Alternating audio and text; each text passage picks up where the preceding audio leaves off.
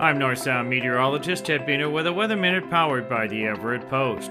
The fall equinox is on September 22nd at 6:03 p.m. The fall equinox is also known as the autumnal equinox, and the following day is the first full day of fall. Both the spring and fall equinoxes are the only two moments each year when the sun lies directly above the Earth's equator. The equinox is also when the length of day and night are about the same. The North Sound is losing about three and a half minutes per day of daylight right now, the fastest loss of daylight in the year. That momentum will gradually slow as we get closer to the winter solstice in the latter part of December. Our planet tilts about 23 and a half degrees off its axis. As Earth rotates around the Sun each year, for six months the North Pole is tilted towards the Sun, our spring and summer. For the other six months, the South Pole is tilted toward the Sun, our fall and winter. As we head into fall and winter with a rare third La Nina in a row anticipated, are you ready for more active weather like heavy rains with flooding and landslides, strong damaging winds, and snow and ice? Now is the time to prepare your home, business, and car.